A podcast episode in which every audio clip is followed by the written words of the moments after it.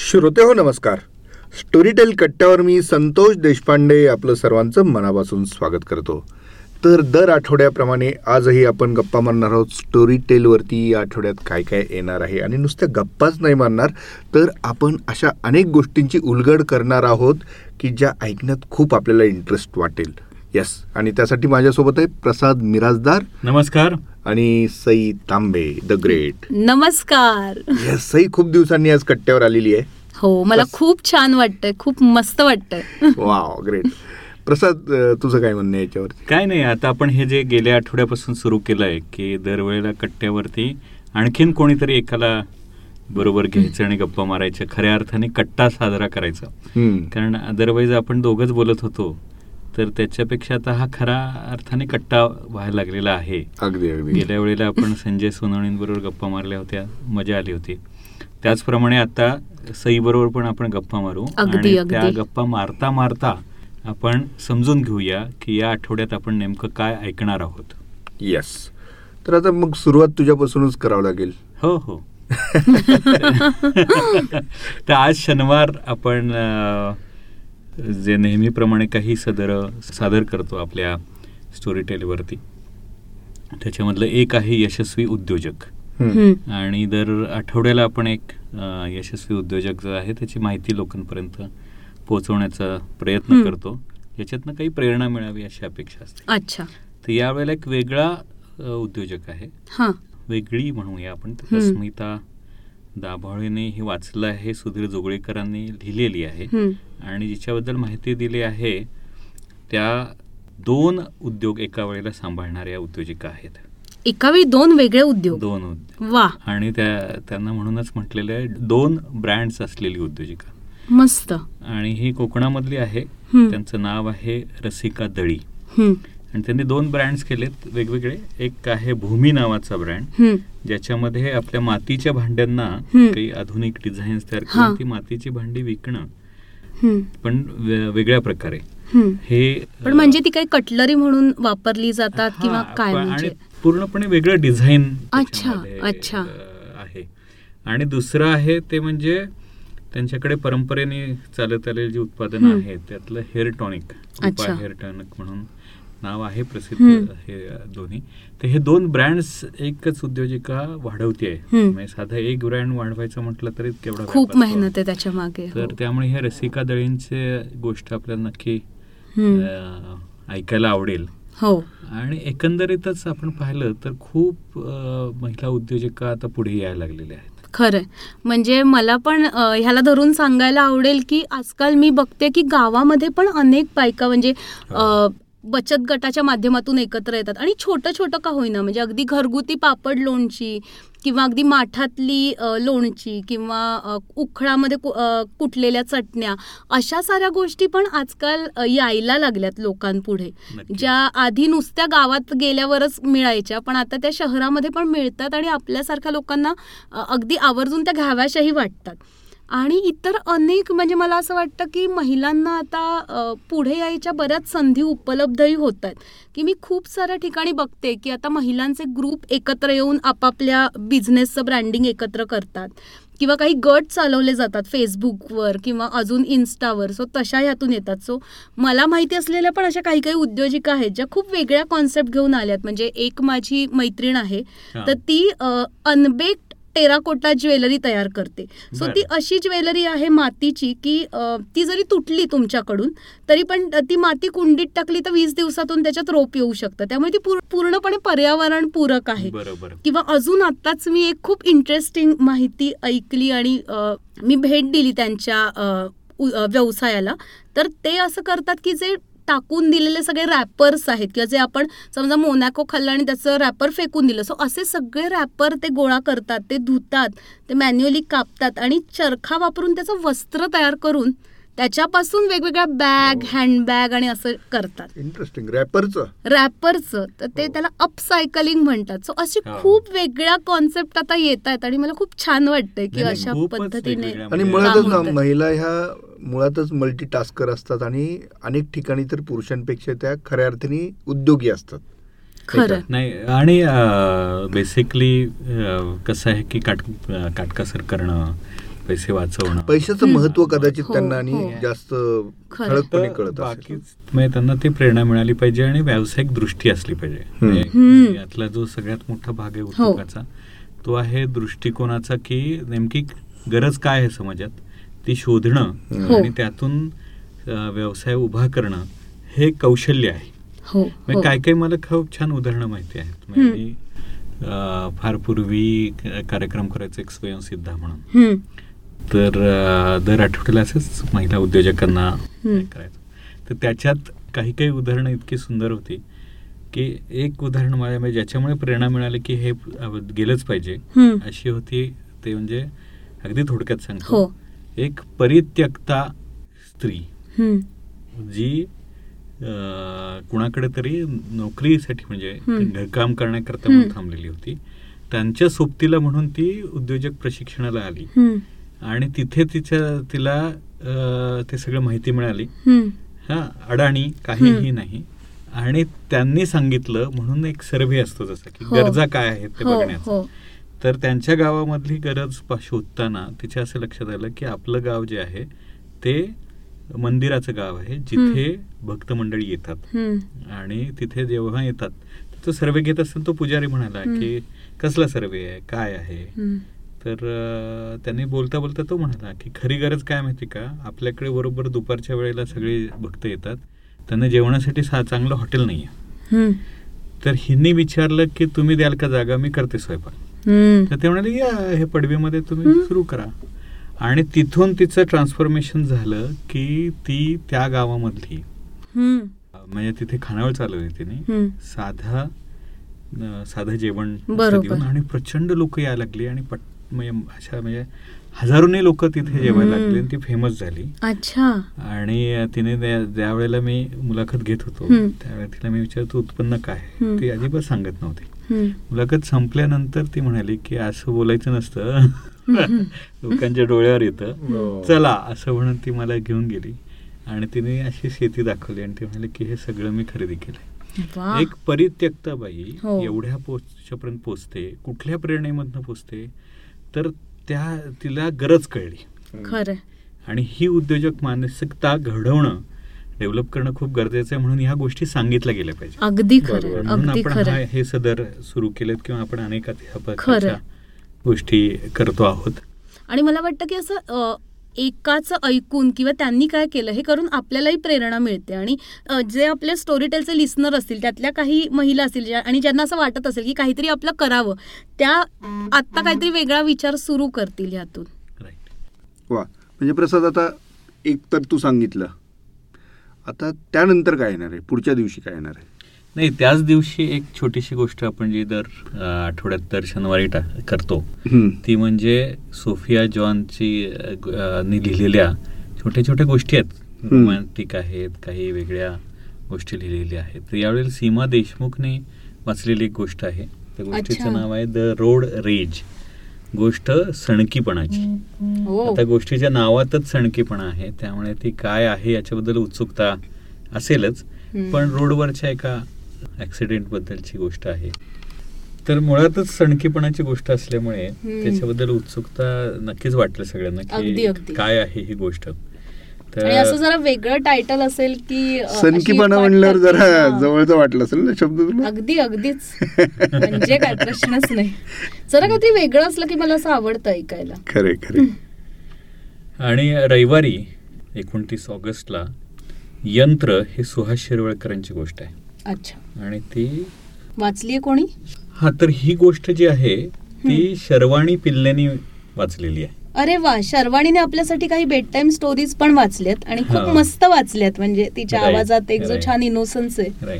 आणि गोष्ट. पण वेगळी आहे. म्हणजे ही अवंती नावाची एक नटी आहे सिनेमासृष्टीतली आणि तिचा सहकलाकार आहे तो मनोज म्हणून.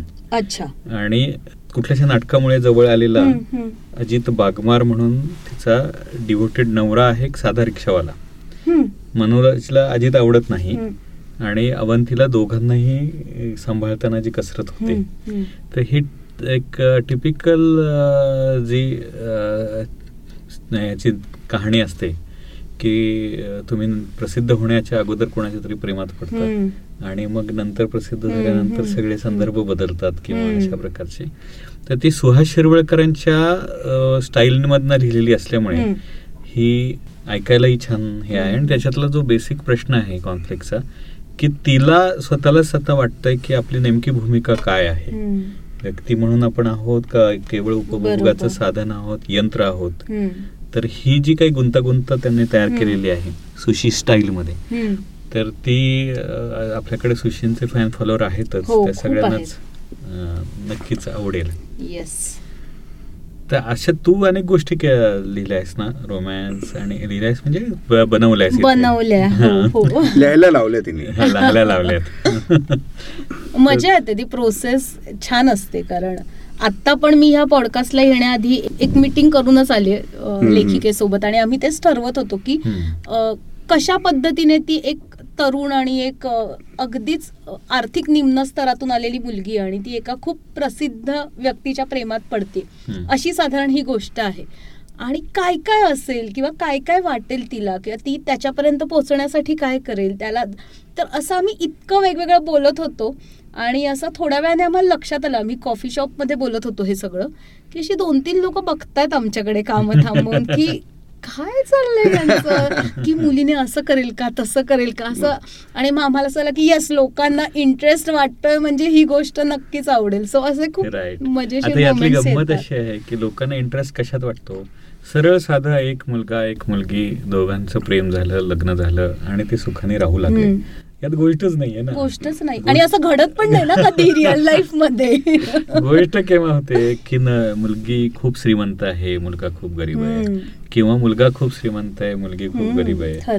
किंवा दोन वेगळ्या समाजामधले हो, आहेत आणि. त्या दोघां समाजांमधनं विस्तव पण जात नाही आहे. आणि ते प्रेमात पडले. मग आता काय फील. जेव्हा अशा जेव्हा कॉन्ट्रास्ट असतात तेव्हाच या प्रेमकथा सगळ्या. आणि हॅपीली एव्हर आफ्टर हे तर मिथच आहे म्हणजे आपल्याला माहिती आहे ना की एकत्र राहायला लागल्यावर मला. वाटतं प्रसाद. तू असेल मी. असेल किंवा सई असेल. आपण ना हा पर्टिक्युलर विषय घेऊन अक्षरशः तास तास बोलू शकतो माहिती का खूपच कारण आपण याचे खूप जवळचे अभ्यासक आहोत. आपापल्या आयुष्यात. नाही मुळातच गोष्ट म्हटल्यानंतर रोमॅन्टिक म्हटल्यानंतर हे सगळे प्रश्न पडतात. नाही मी प्रेम विषयाबद्दल बोलत होतो. हा, प्रेमाचं हा. सुद्धा काय रोमॅन्स काय? शेवटी असं म्हणतात की लग्न झालं की रोमॅन्स संपतो. म्हणजे प्रेमात गोष्ट असली पाहिजे का गोष्टीत प्रेम असलं पाहिजे? दोन्ही असलं पाहिजे. वा. असं पण प्रेम लग्न हे सगळ्यांच्याच उत्सुकतेचे विषय आहेत. त्यामुळे त्या सतत चालत राहणाऱ्या गोष्टी आहेत. अगदी अगदी. अशाच गोष्टी आपण ऐकत राहूया. हो. आणि आता पुढची जी गोष्ट आहे ती एकदम वेगळ्या पद्धतीच्या वातावरणात आपण आता जाणार आहोत. ते म्हणजे सोमवारी तीस ऑगस्टला. जे कृष्णमूर्तींचं श्रीलंकेतील भाषणे अच्छा. हे पुस्तक जे आहे ऑडिओ. बुक आहे ते प्रकाशित होत आहे आणि जे कृष्णमूर्ती आपल्या सगळ्यांना माहिती आहे की. त्यांनी कशा वेगळ्या पद्धतीचं संपूर्ण मांडणी ही हो. केली हो त्यांना अगदी आपण अध्यात्मातले असं म्हणता येणार नाही पण डीप सगळ्याच मानवी जीवनातल्या प्रश्नांची डीप थिंकर म्हणू शकतो आपण त्यांना थिंकर म्हणू शकतो ते स्वतः स्वतःला. टीचर म्हणायचे हो. तर अ, सगळ्या म्हणजे त्यांची मुळातच जे कृष्णमूर्ती हे त्यांनी काहीतरी समाजाला. द्यावं हो. असं म्हणून अभ्यास करून खास हो असे होते आणि ते जेव्हा बाहेर आले तेव्हा त्यांनी सांगितलं की ह्या सगळ्या ज्या गोष्टी आपण मानतो. त्याच्यामध्ये काहीच अर्थ नाही आहे गुरु. नाही. आणि काही हे नाही आणि ते सत्याकडे गेले आणि त्यांनी. जे काही मांडणी केली ती अतिशय रॅशनल अशी मांडणी आहे हो आणि ती त्यांनी एकोणीसशे ऐंशी साली श्रीलंकेत. जाऊन जेव्हा भाषणं. जी दिली. ती भाषणं ही आता याच्यामध्ये आहेत जी अनिरुद्ध दडकेनी वाचलेली. आहेत आणि त्यांचा छान अतिशय सुंदर आणि विचार करायला लावणारा हो म्हणजे विचार असा समजून घेऊन वाचलेलं. असं ते पुस्तक आहे त्यामुळे एकूणच चिंता दुःख. आपल्या समजुती एक्सपिरियन्स अनुभव. या सगळ्यामध्ये सखोल चिंतन आपल्याला ऐकायला मिळणार आहे या श्रीलंकेतील भाषणांच्या हम्म. द्वारे आणि मला काय वाटतं की अशी पुस्तकं अजून अजून आली पाहिजेत कारण आता जी माझी पिढी आहे तर. आम्ही ही अशी भाषणं ऐकलेली नाहीत किंवा आजकाल अ, सगळं ऑफिस आणि घरची कामं आणि ह्याच्यामध्ये असं कुठेतरी भाषणाला जाऊन भाषणं ऐका तिथे जाऊन असं होत नाही तर ॲटलिस्ट आपण स्टोरी टेलवर तरी अशा वेगवेगळ्या गोष्टी आमच्या. पिढीला ऐकायला मिळाल्या तर मला वाटतं खूप छान आहे अजून त्यातून उत्सुकता निर्माण होऊन अजून जी वेगवेगळी आपल्या ॲपवर जे कृष्णमूर्तींची पुस्तकं आहेत ती पण ऐकायला लोक जातील असं मला निश्चितच निश्चितच म्हणजे याला काय म्हणूया आपण की आपण मगाशी आपण अगदी एंटरटेनमेंटबद्दल बोलत हो. होतो पण इथे हे तुम्हाला एनहान्स करणारी एंटरटेनमेंट आहे किंवा. एंटरटेनमेंट म्हणताही येणार नाही विचार करायला लावणारा समृद्ध साहित्य. आहे की जे जीवनामध्ये काहीतरी देणार आहे खरं. तर अशा प्रकारचं साहित्य हे आपल्याकडे. भरपूर आहे याच्यानंतर. आपण एकदम वेगळ्या काळामध्ये जाणार आहोत. आणि हा काळ म्हणजे पौराणिक काळ आहे अच्छा आणि ज्याच्यात राजेंद्र खेरांची ही कादंबरी म्हणजे या आठवड्याचं जर वैशिष्ट्य आपण. म्हणूया ती म्हणजे राजेंद्र खेरांची गाजलेली. कादंबरी आहे ती आहे मांदार्य किंवा मांदारी अगस्त्य हम्म. अगस्त्य ऋषींबद्दल आपल्याला सगळ्यांना फक्त माहिती आहे की त्याने ते समुद्र समुद्र. प्राशन केलं. वगैरे वगैरे पण त्यांचं जीवन एकूण कशा पद्धतीने होतं. आणि अगस्त्य ऋषींनी ऋषी म्हणून काय केलं अच्छा त्यांनी तमिळ भाषेला पुनर्जीवित केलं हा खूपच वेगळा विषय आहे. हा हा. आणि नाडी ग्रंथ म्हणून जे प्रसिद्ध आहे.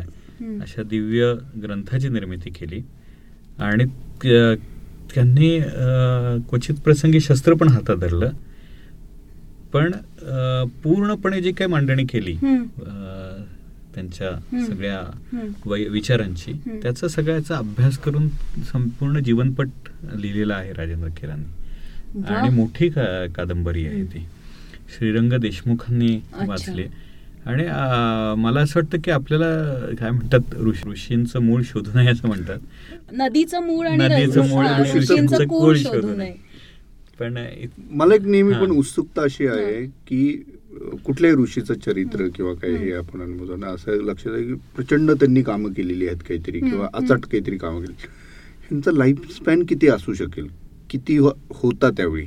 नाही का तर हे पण म्हणजे अनुभवण्याजोगं आहे याच्यातनं हा म्हणजे त्या ऐकण्यातनं आता तो सद सद- हे सगळे कारण, हो. काल्पनिक आहे हा, किंवा काल्पनिकच- की साधारणतः किती वर्ष त्यांनी घातली असतील पण आपल्याकडे जी मान्यता आहे ती म्हणजे बारा वर्ष तप करणं हम्म.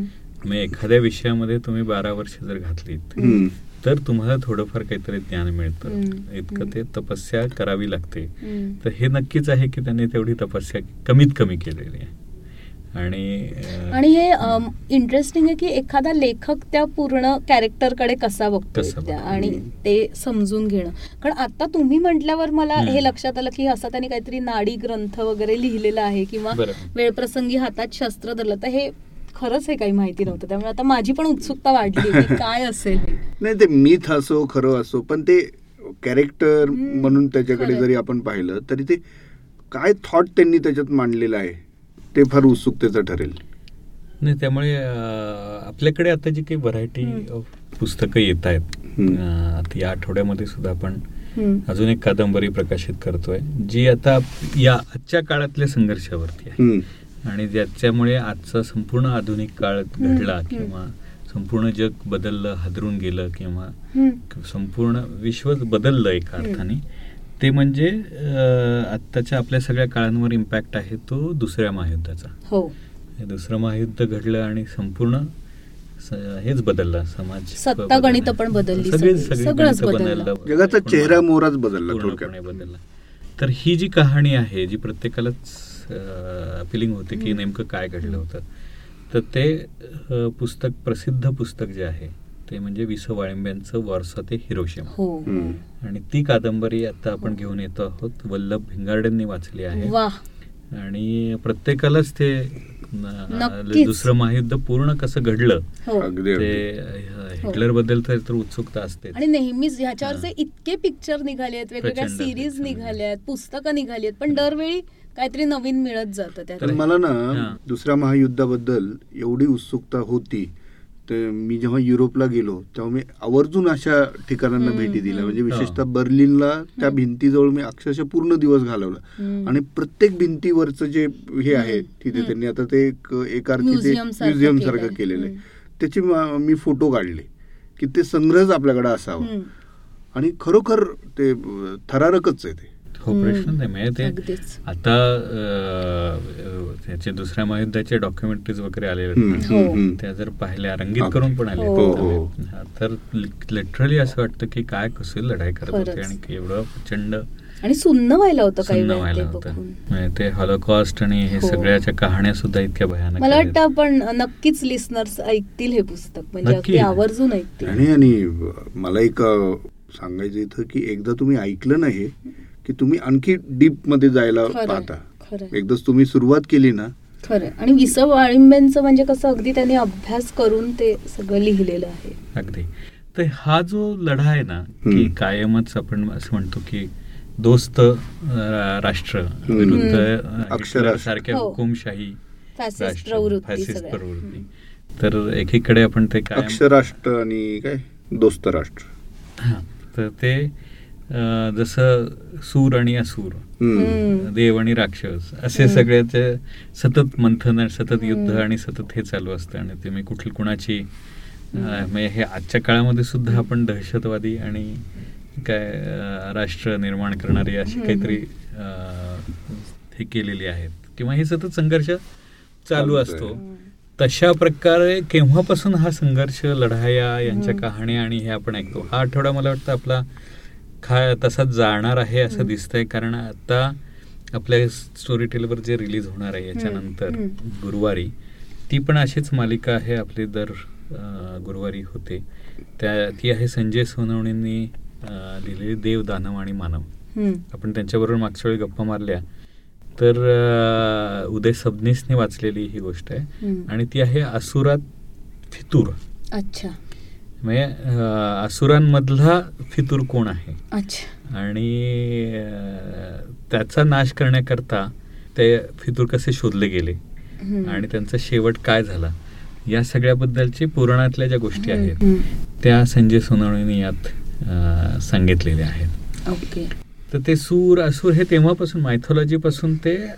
अगदी आतापर्यंत तशाच. पद्धतीचे हे सगळे युद्ध आणि. संघर्ष चाललेला दिसतो आपल्याला नाही आणि ह्या दोन्ही गोष्टी तू सलग सांगितल्यामुळं हम्म.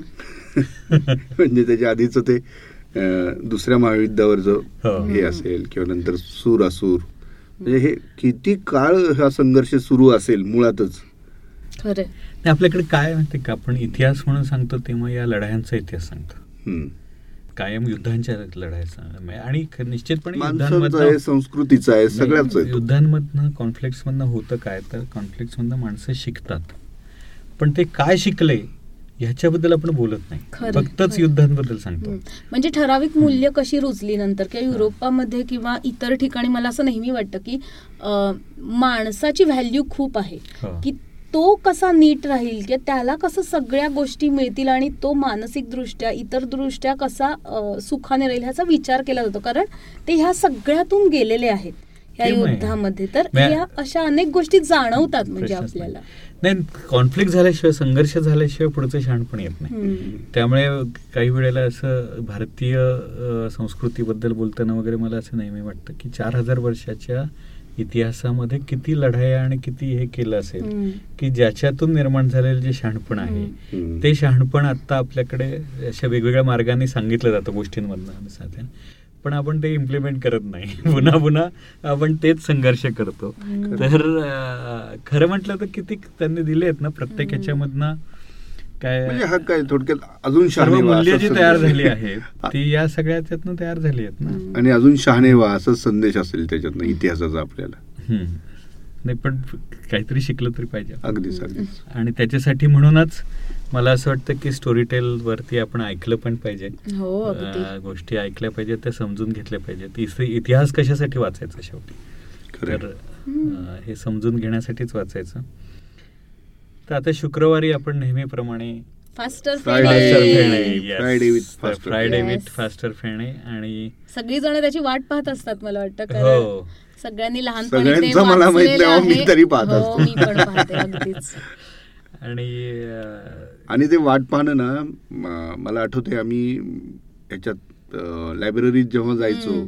तेव्हा तिथे नोंद नोंदणी करून ठेवावं लागायची ते आणि पुस्तक परत आल्यानंतर असायचं हा, कधी. येणार ते आता आल्यानंतर मग. आमचा नंबर लावा हो.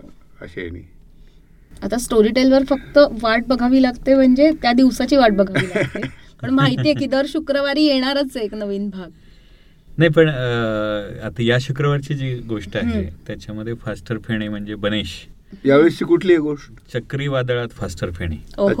आणि ती अर्थात लिहिली आहे भारा भागवतांनी आणि. वाचली आहे अमेय वाघनी. आणि ती सुंदर म्हणजे फास्टर पेढीनेच वाचली. फास्टर फेणे. पण त्याचं वाच म्हणजे ते ऐकताना मजा येते. हो, हो, हो. आणि यावेळची जी गोष्ट आहे त्याच्यामध्ये ह्या चक्रीवादळात फास्टर फेणे कसा अडकतो. आणि त्यातून सुटका कशी करून घेतो? हे हे इंटरेस्टिंग गोष्ट आहे. तर निश्चितपणे हा आठवडा नेहमीसारखाच रंजतदार आणि यावेळेला मला दिसतंय त्याप्रमाणे संघर्षाचा आहे. फास्टर फेणेचं चक्रीवादळाशी झालेल्या संघर्षापासून ते दुसऱ्या महायुद्धातल्या संघर्षापर्यंत. असे सगळे संघर्ष आणि हा संघर्ष कसा टाळायचा याच्याबद्दल तत्वज्ञानाच्या माध्यमातून दिलेली शिकवण हे सगळं या आठवड्यामध्ये आपल्याला अगदी. दिसतंय. भरपूर व्हरायटी आहे. त्याचा भरपूर आनंद घ्या तुम्ही सगळ्यांनी आणि तुम्हाला अजून काय काय पाहिजे तेही आमच्यापर्यंत पोहोचवा निश्चितच येस सई मला तुला एक रिक्वेस्ट करायची तू लवकरच परत एकदा स्वतंत्रपणे आणखी काही गोष्टी सांगशील की जे. नवीन लेखक तू मगाशी आपण जो उल्लेख झाला हो, नवीन हो. लेखक तू तयार करते आहेस हो. अं, त्यांच्याशी बोलते अशा काय त्यांच्या गोष्टी असणार आहेत खूप साऱ्या धमाल गोष्टी त्यावरती एकदा एकदा नक्की बोलूया. तुम्ही प्रसाद एकदा नक्की बोलू अगदी अगदी अगदी. नाही Yes. का? हो. येस तर मित्रांनो हा होता स्टोरी टेल कट्टा या आठवड्यातला. आपण पुढच्या आठवड्यात पुन्हा याच वेळी याच ठिकाणी भेटूया. तोपर्यंत आम्ही तुमचा निरोप घेतो. So stay tune with Storytel thank you